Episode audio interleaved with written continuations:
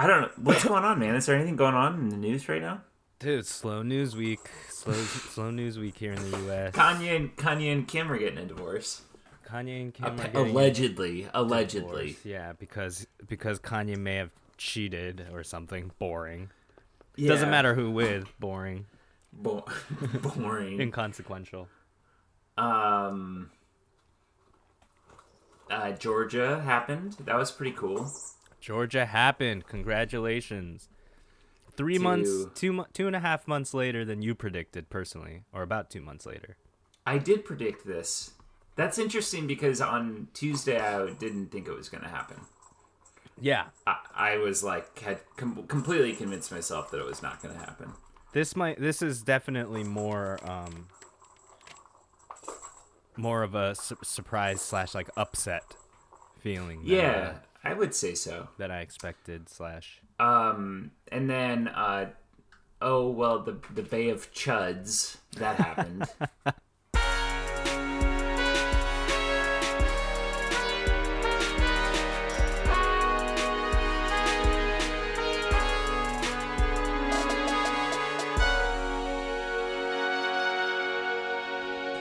Welcome to the Hegelian Friendship Simulator, the only podcast on the internet where we talk about Wikipedia articles and uh, sometimes ramble on about other stuff for 30 minutes before then.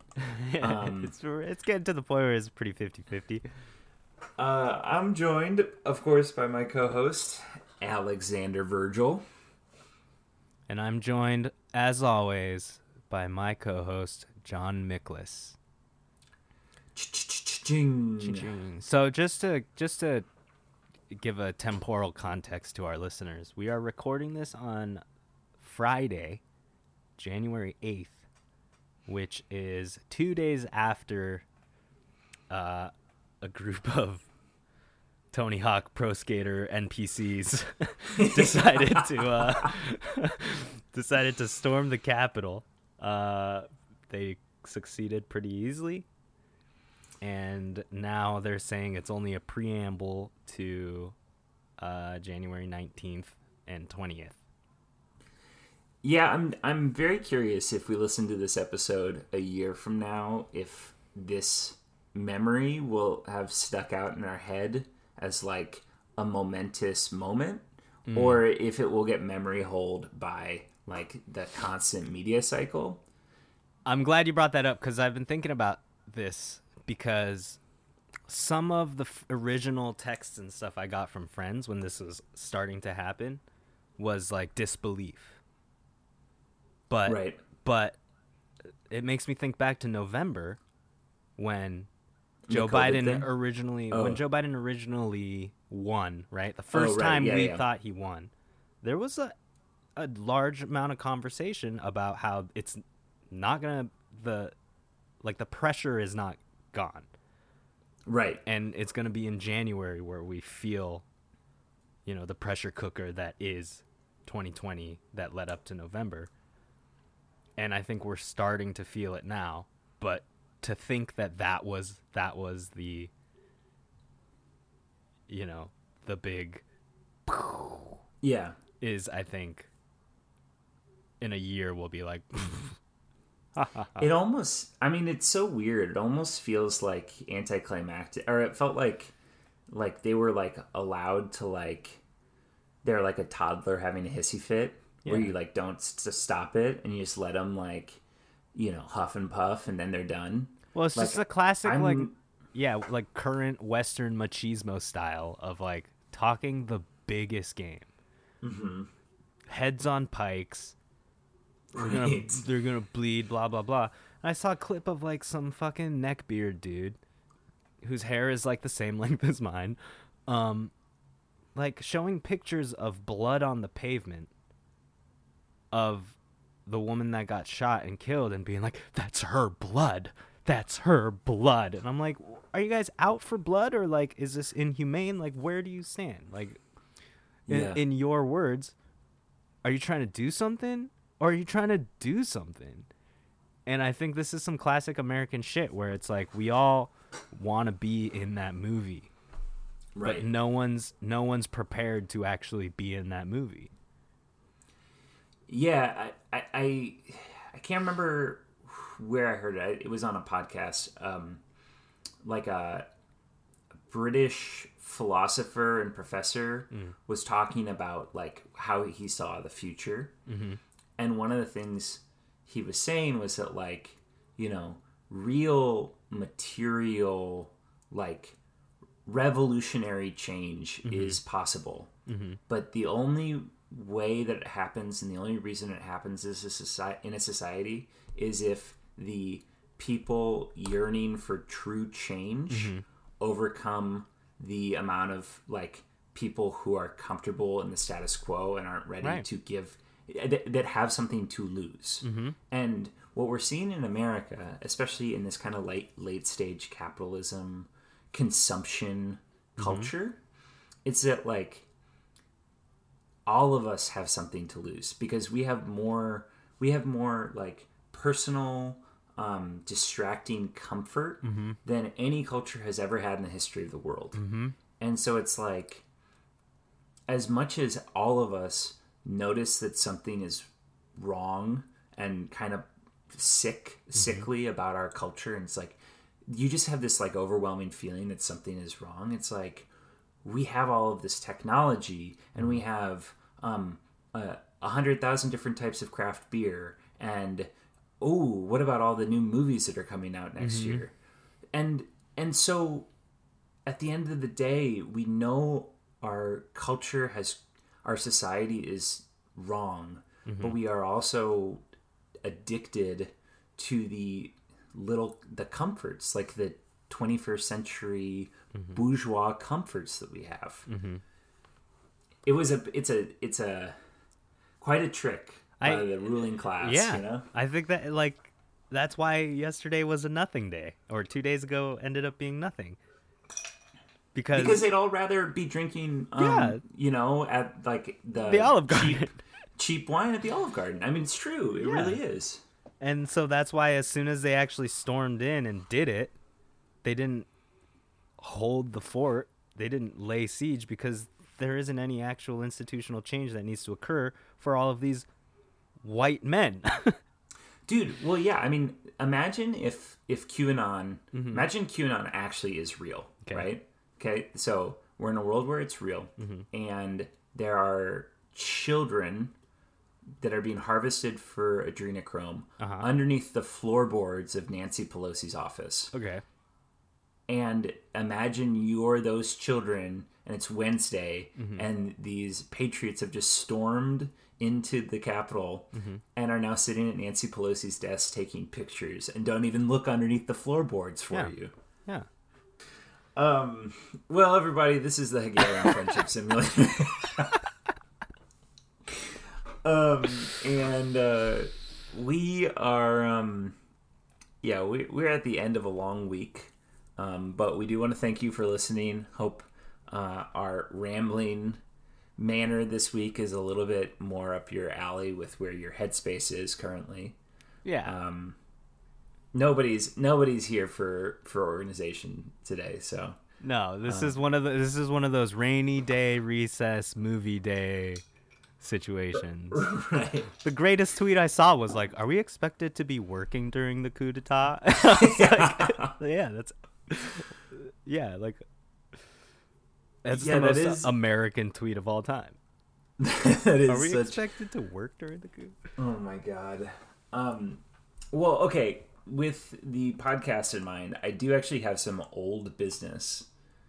Um because you know how I've brought it up, up a couple, couple times like the three um the three tiers of criticism. Yes. Well, okay, I did some digging, and thankfully, f- Wikipedia has led me to like the correct terms for how I should describe and discuss all of this. Okay. So there's there's the, the criticism that we've held to a higher standard, which is like figuring out what something is, Right. and then the other two, whether something is good or bad, or whether something is good or bad on an ethical level, are um, considered the study of axiology, Ah, okay. Which is Like axioms. yeah the philosophical study of value. And so those two things that I've been thinking about, quite obviously, Right. are the two pillars of axiology, which is ethics and aesthetics. Mm-hmm. So, so now we have more better terms. So Better when I talk about the three terms of criticism, there's criticism, there's aesthetics, and there's ethics. Nice. Yeah, Way to build. Way to build. we, are building, we are learning, we are growing This in is yeah. 2021. We are um preparing. um I don't I don't have any old business um unfortunately or fortunately. But uh I was wondering if you had an ethnic enclave of the week. Ethnic enclave of the week. Well, I do. Mm, I do, Virgil, and I um, I'm curious if you actually are familiar with it. Um, the ethnic enclave is called Liberdade. No. Do you know? No. Sounds Okay. fun. It is fun. Um, it is actually in Sao Paulo, Brazil, Okay. And Liberdade is the um, home to the world's largest ethnic Japanese, Japanese? community Yeah. outside of Japan. I do know th- I do know that Japanese Brazilians are the second largest population of Japanese people. Um, there are so there, like growing up, I knew more than a couple um, people with Portuguese first names and Japanese last names, but spelled with like like uh, there's a kid with the last name Yanagibashi, but the it was G U I. Yanagi. oh Yanagi. wow, Yanagi. Yanagi. Yeah. Whoa, that's crazy. Yeah, and he's just like this Japanese looking dude with like the slightest South American accent. Can't really speak. Japanese either. Yeah. But yes, I am familiar. This this has to do with uh what is it, like farming and like migrant worker Yeah. Uh, so the Japanese presence begun in 1912.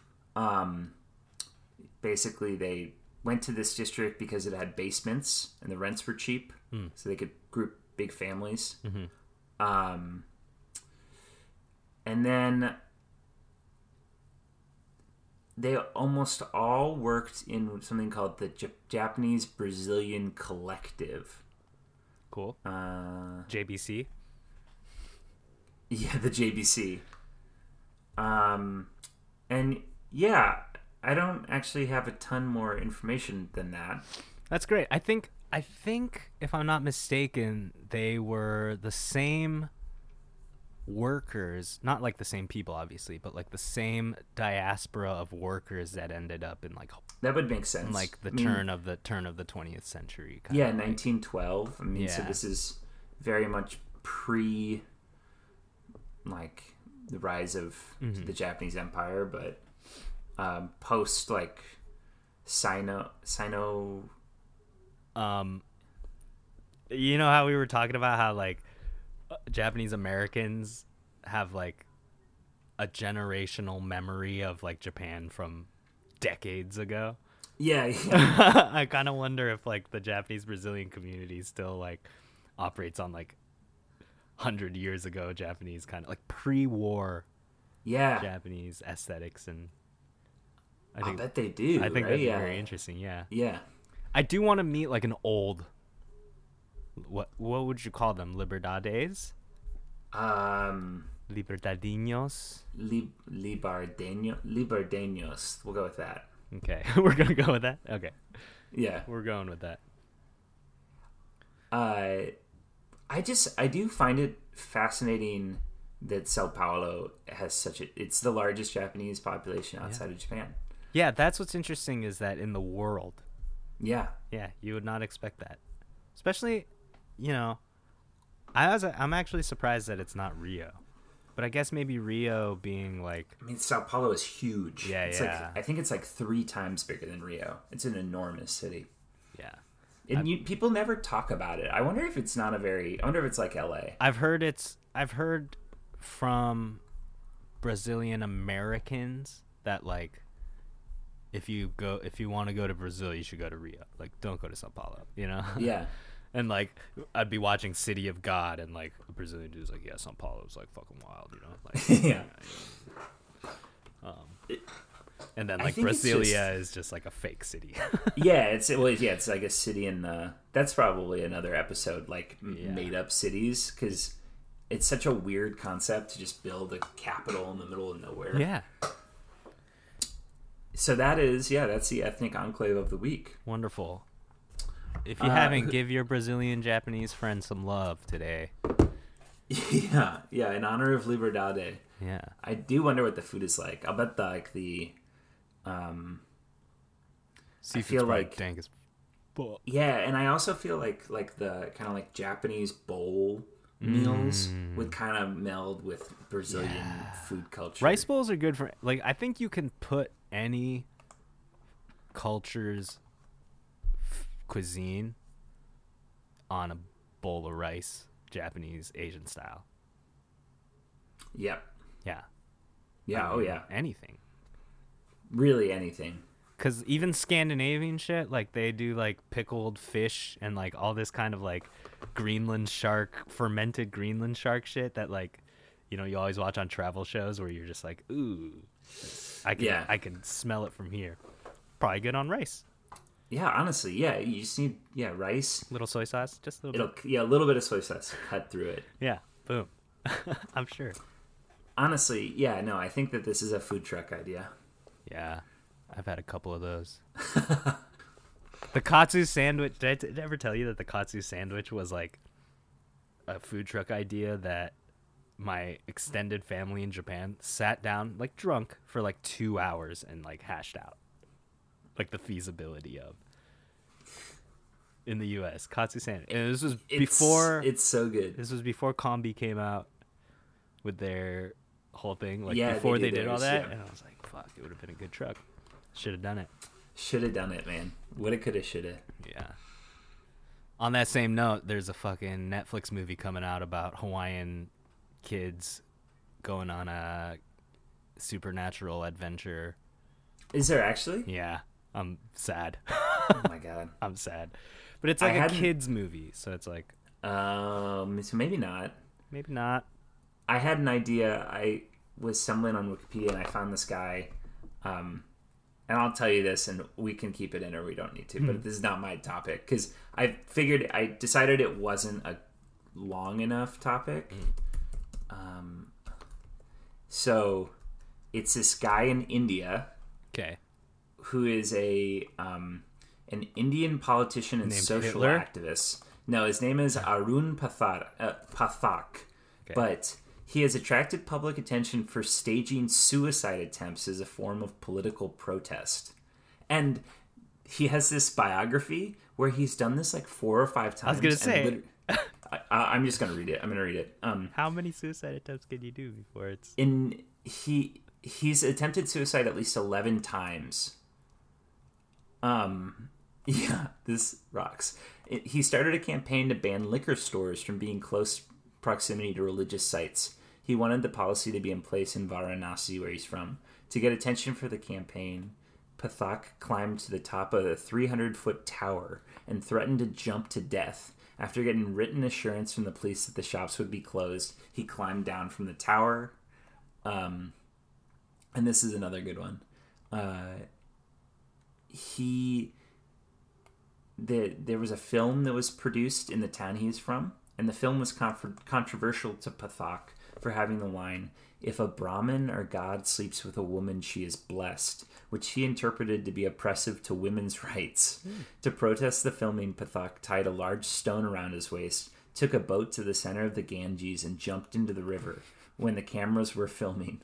His friends jumped into the river, rescued him, and rushed him to the hospital. Oh, but His he did get into the river, Yeah, oh yeah, he he so like he almost walks died the walk. he, his actions were followed by some rioting.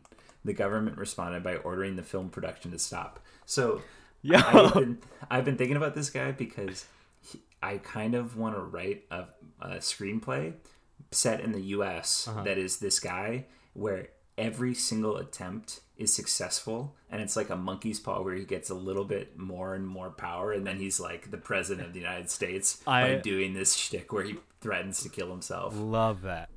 I love that. Um, I wish that we had come up with this in the '80s so Steve Martin could be the guy.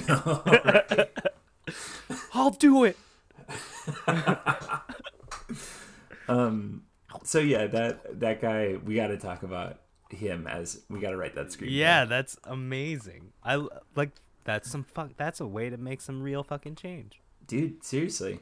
I mean, he sounds like a really shitty guy, but the fact that like after attempt number seven, people didn't just go, "Oh, don't do it," and then just let that, him this do is it. the thing is that like they value this guy's life so much yeah.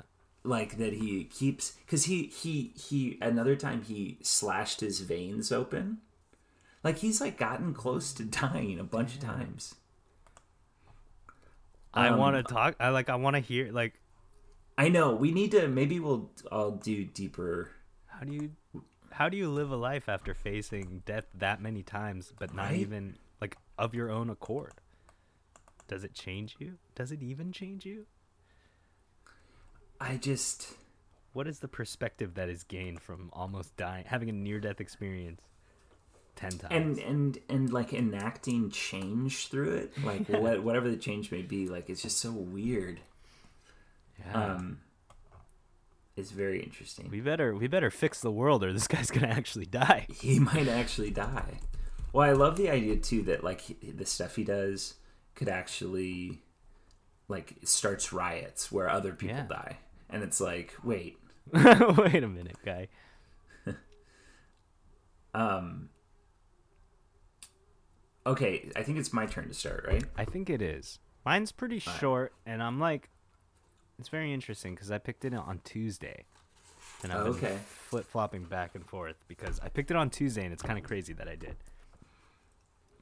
Okay, Uh, do you want to do yours first then? no, You'll wait. All right, mine's good too. Mine's topical. I actually might have picked mine before all this happened too, which are no, maybe I. I don't know. It, it is also kind of crazy if I had picked it before, but I can't remember if I did. okay, It is um, Tout a Coup Jazz. it Is finally like- happened after 12 Did- episodes. It finally happened. Did we both we picked the Tout a Coup same thing? Jazz. Yep. Oh my god! We all- did we you both- send it? No, I literally I saw it on Tuesday and I thought like, oh, this is kind of too short, but this is a cool story.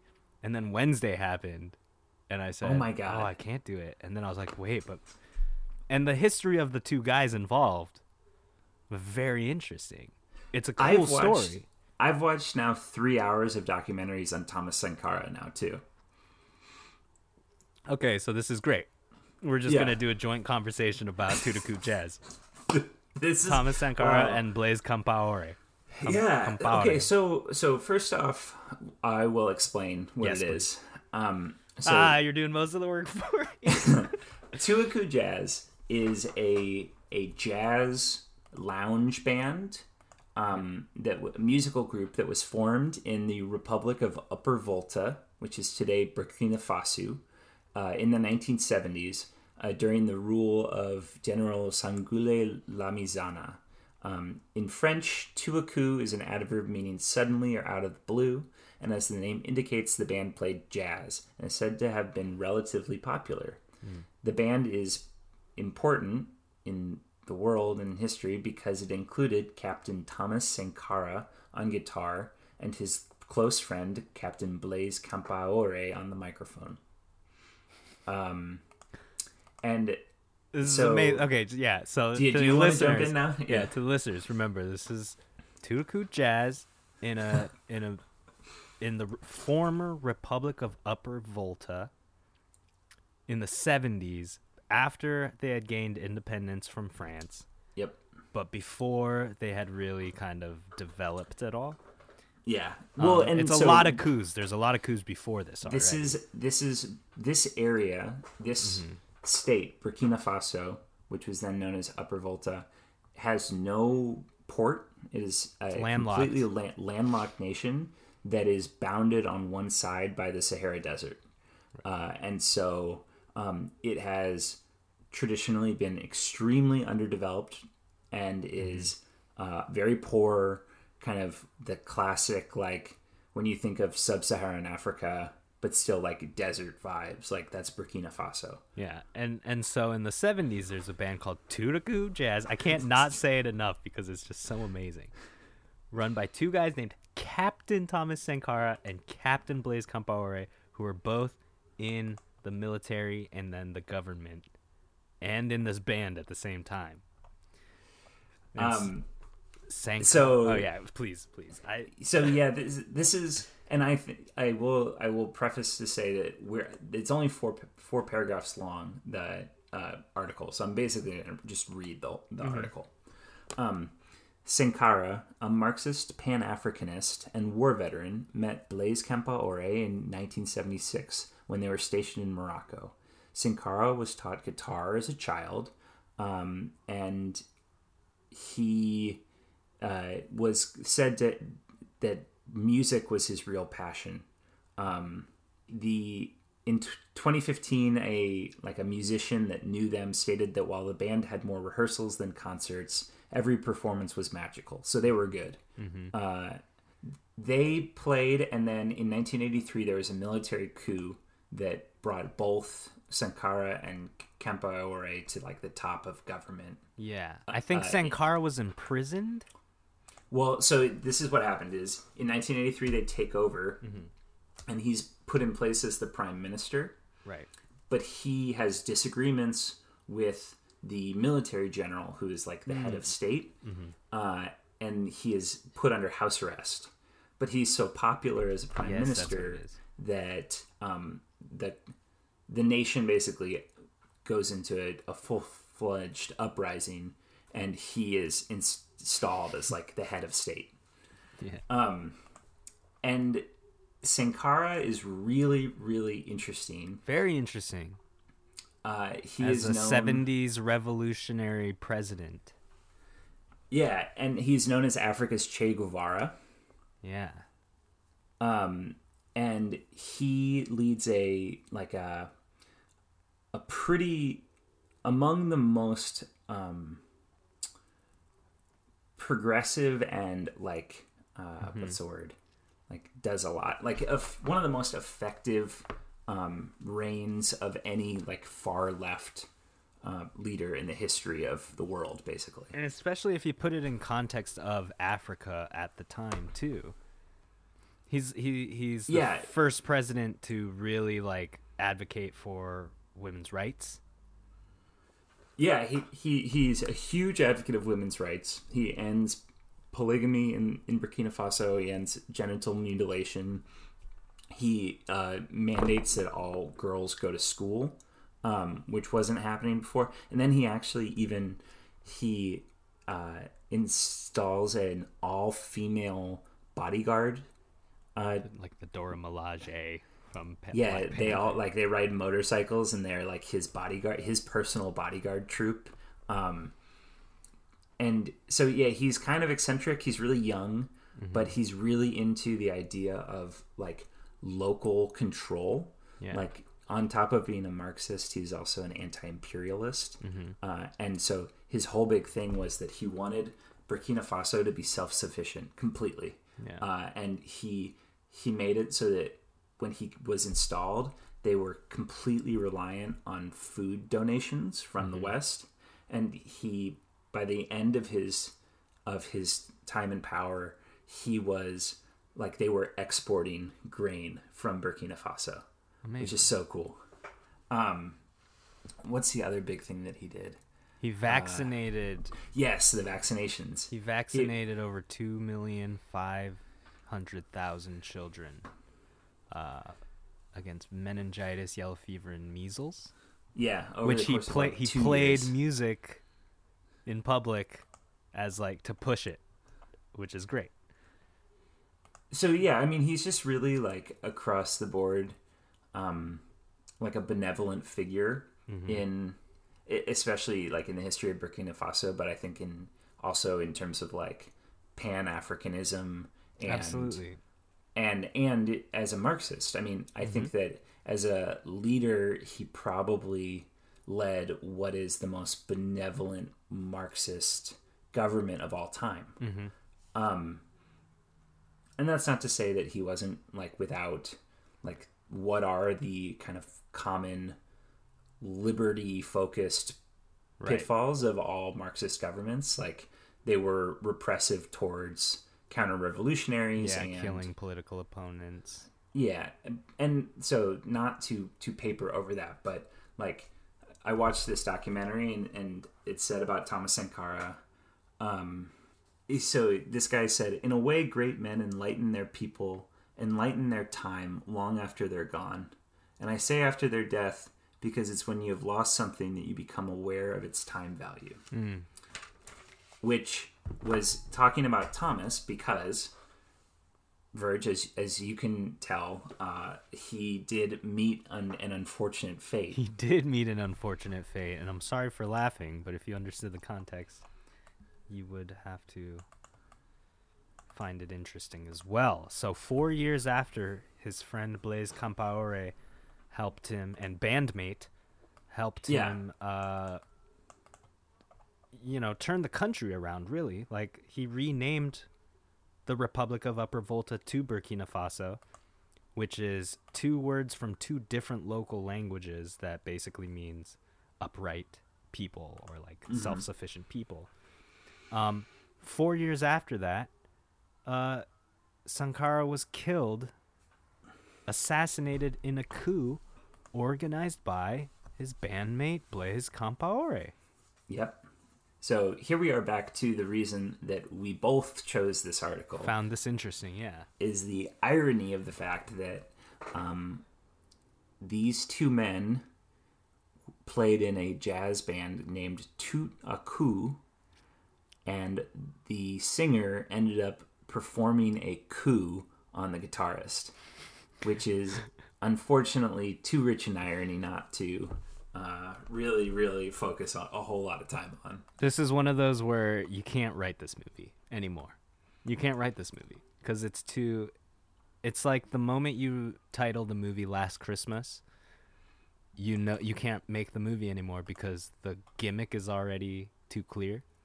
Right. Like the moment you title this movie Tout a Coup Jazz, you can't make the movie anymore. It's just Well- you've already given it all away. and I don't even know if this was is like kind of editorializing based on the context, but one of the, my favorite lines in the Wikipedia article "Tout a Coup Jazz," which I know you're gonna know what I'm talking about, is that um, a friend noted that Sankara was a skilled musician, whereas Compaore just sang. Yeah, this is this is like your classic shit, dude. Compaore wants to just get Just big jealous. and yeah. just make it. And meanwhile, Sankara's like, no, this is art. We're creating art that is creating bettering art." people's lives. And they actually somehow pull off a revolutionary, humanist, Marxist kind of coup. And the real artist gets killed by Compaore By who the wants sellout. the fucking power.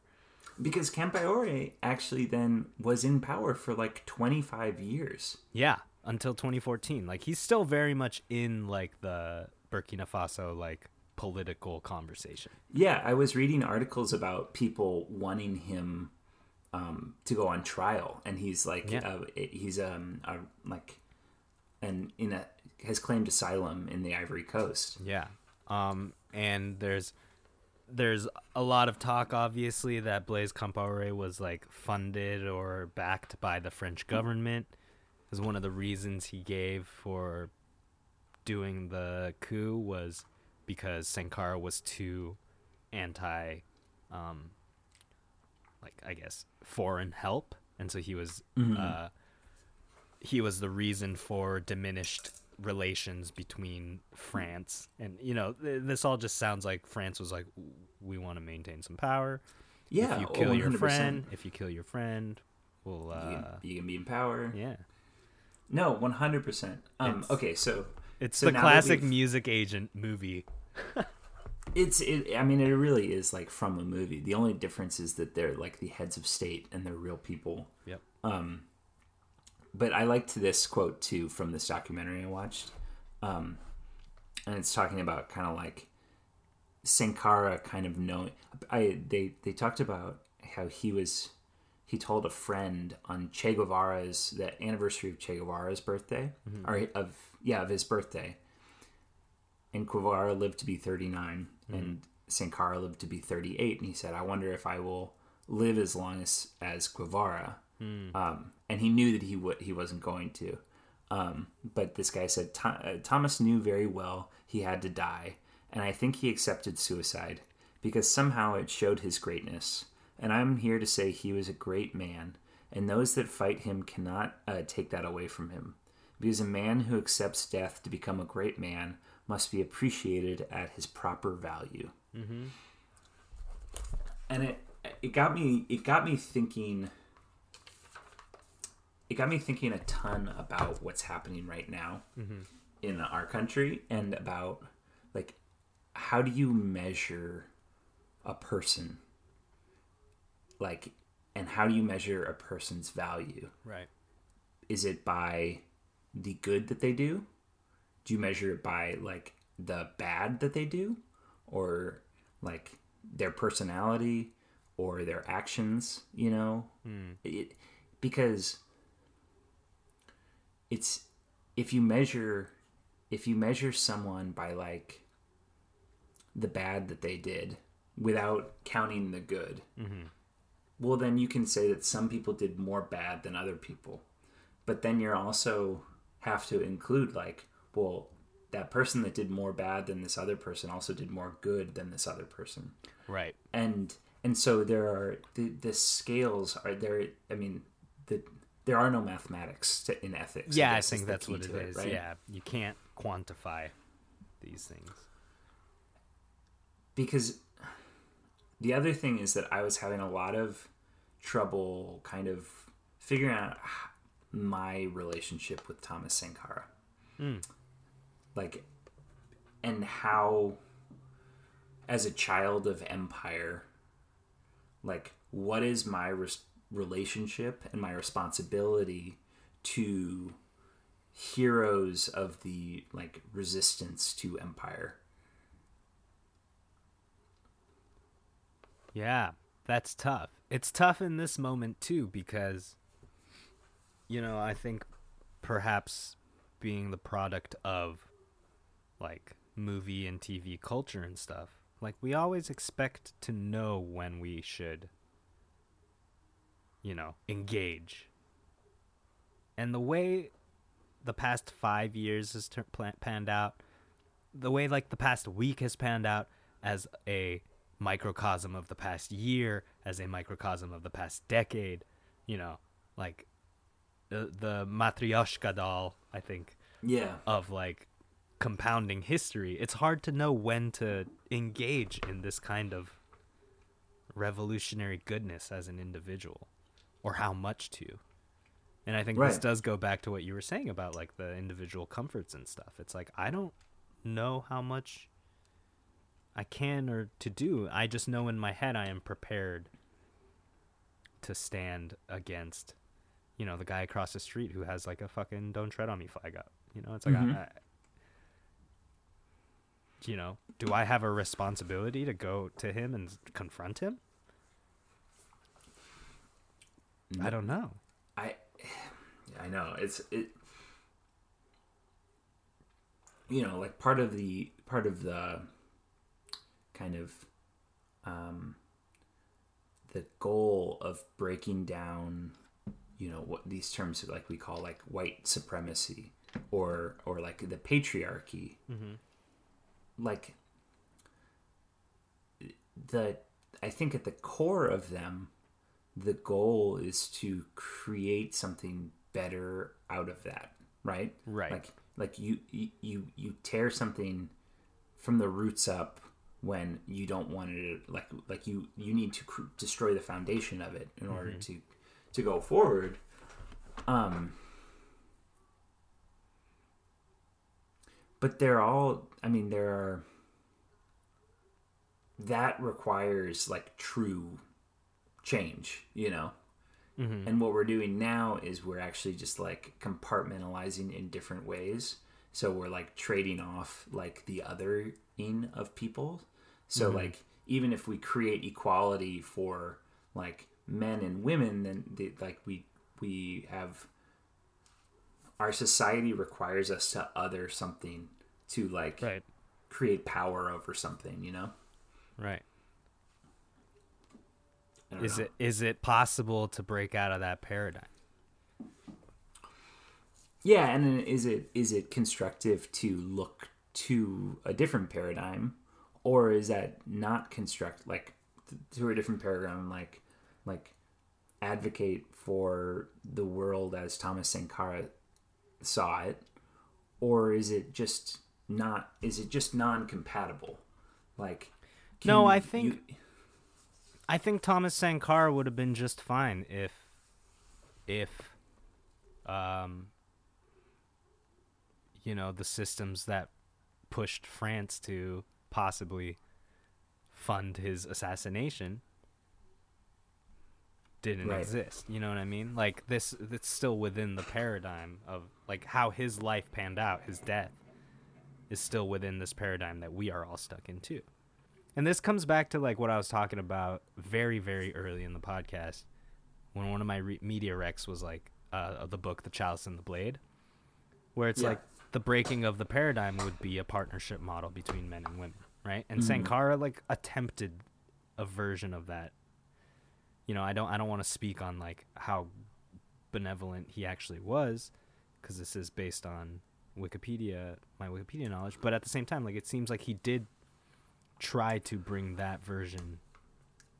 Yeah, it well, and and on that note, that's a I, I think interesting because I think you can draw parallels to like um, like the Cultural Revolution in China, um, where uh, a lot a lot of these m- those moments are people who saw like history as a compiling of negative things mm-hmm. and said we need to completely break from the past Right. and we need to do something completely different. Mm-hmm. And i think when that happens you're you're in danger mm-hmm. of a a lot of scrutiny b the immense power and weight of history in the like like in the case of burkina faso it was like the entire history of french colonialism. Um but but you also you make mistakes because of your humanity Right. in ways that are scrutinized much much more than if you were to make a mistake in an ancient like traditional way. Like if you are if you're if you're doing the sins that your father and your mm-hmm. grandfather did that's explainable. Like mm-hmm. you can understand everybody does that. Everybody's mm-hmm. done that. Why wouldn't i do that? But if you say like nope break from those sins. We don't want to do that anymore. Your sins are amplified because it's like well you sin too. And of course you do. I mean of course you make mistakes. Of course of course this world is full of suffering mm-hmm. like that's just the the the shake of it And I don't think it's possible for anyone to reach that level of adult mature goodness without reflecting on the sins they've made in the past. Like I think that's it's a non-starter to try and be someone like that without having reflected on your own sins. It's just physically not possible. Yeah, yeah, and you and you can't have progress without suffering, mm-hmm. and and and you and that's not because progress is suffering. Mm-hmm. It's because suffering is inevitable. Mm-hmm. Because human suffering is an inevitability, mm-hmm. and so like if you perceive something is wrong with your culture, something is wrong with like the society that you live in, it behooves you to change that. Even if what ch- you change into also causes suffering. Right. It, it you just it it just has to happen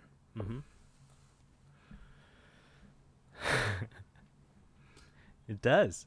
it does and i don't think Blaise Compaore uh understood that. No, he didn't. That's the thing is he didn't understand the true artistry behind the lyrics he was singing. Behind, like He just sings. He just Thomas sings. Sankara was a true artist, but Blaise Compaore Just just, sings. and and Ah, it's kind of I I do love that that a story about a band like that, which could totally be a documentary now episode. It's straight straight up like the Talking Heads, the Talking Heads absolutely. episode, um, or the uh, California Breeze episode.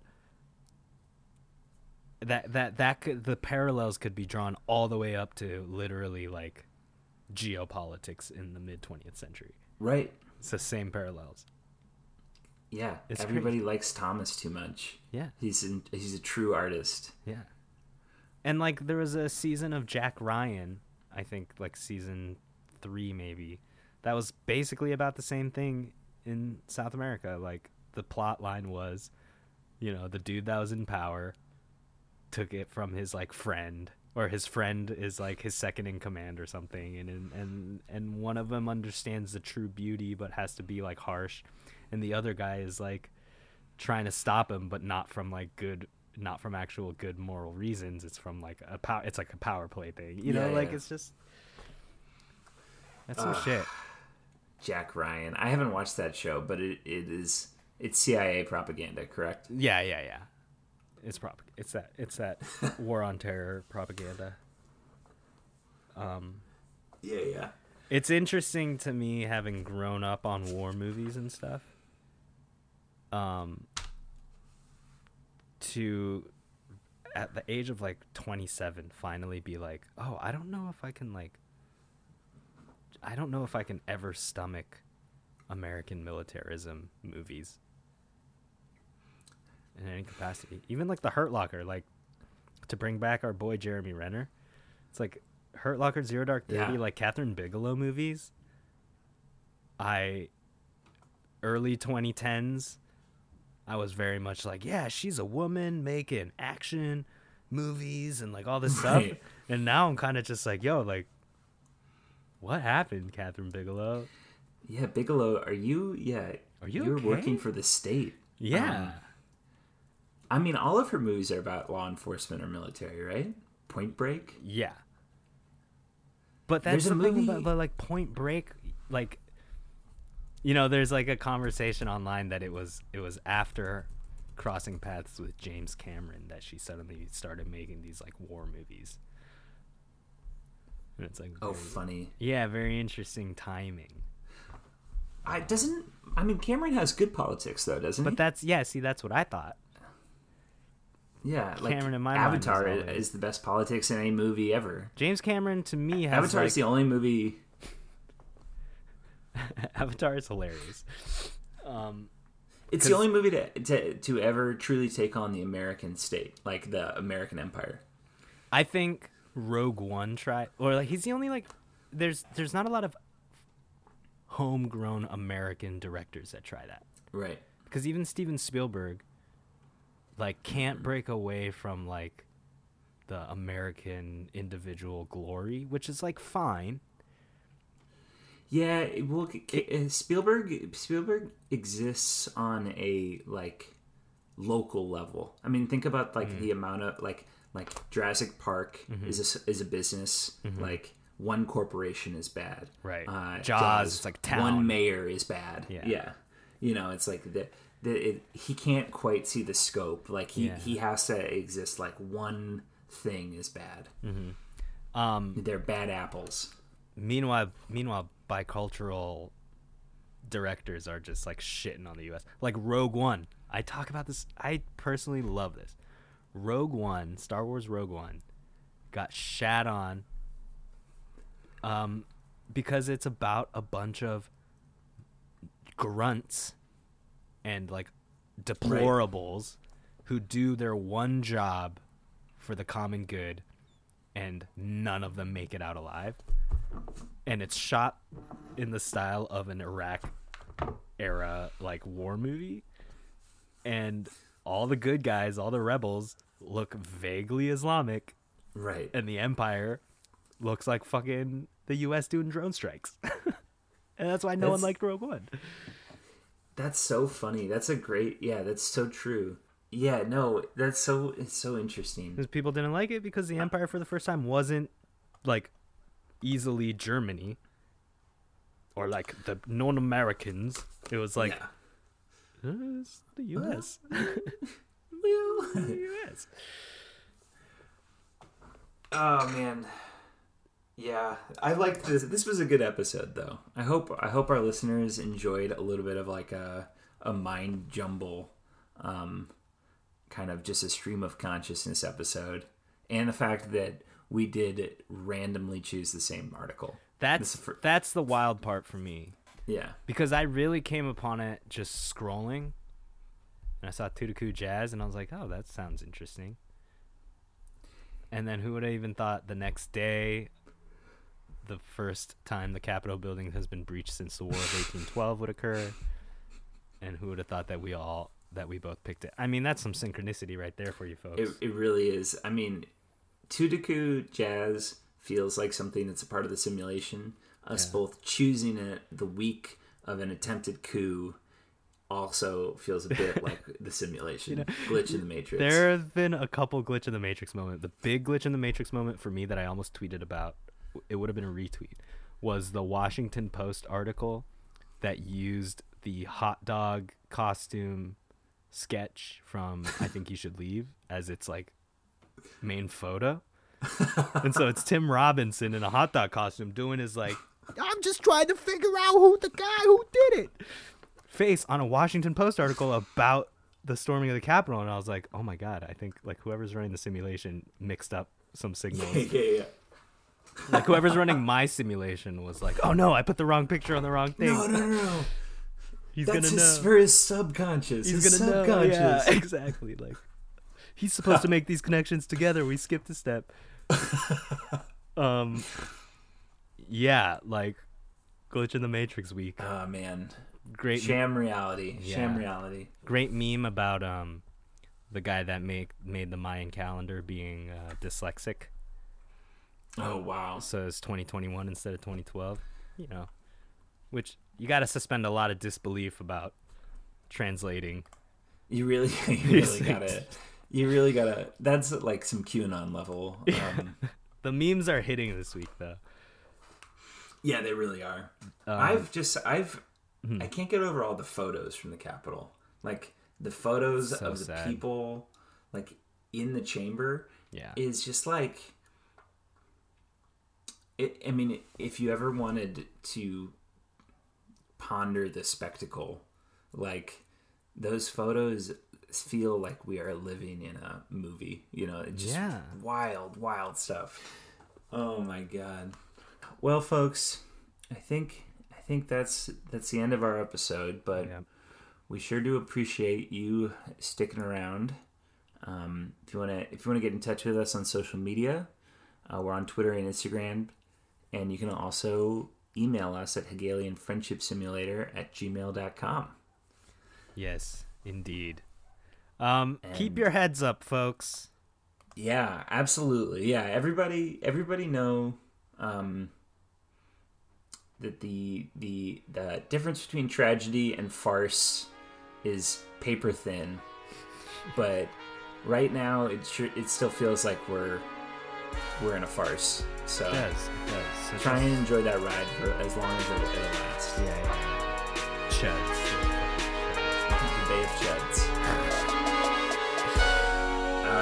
Right, adios.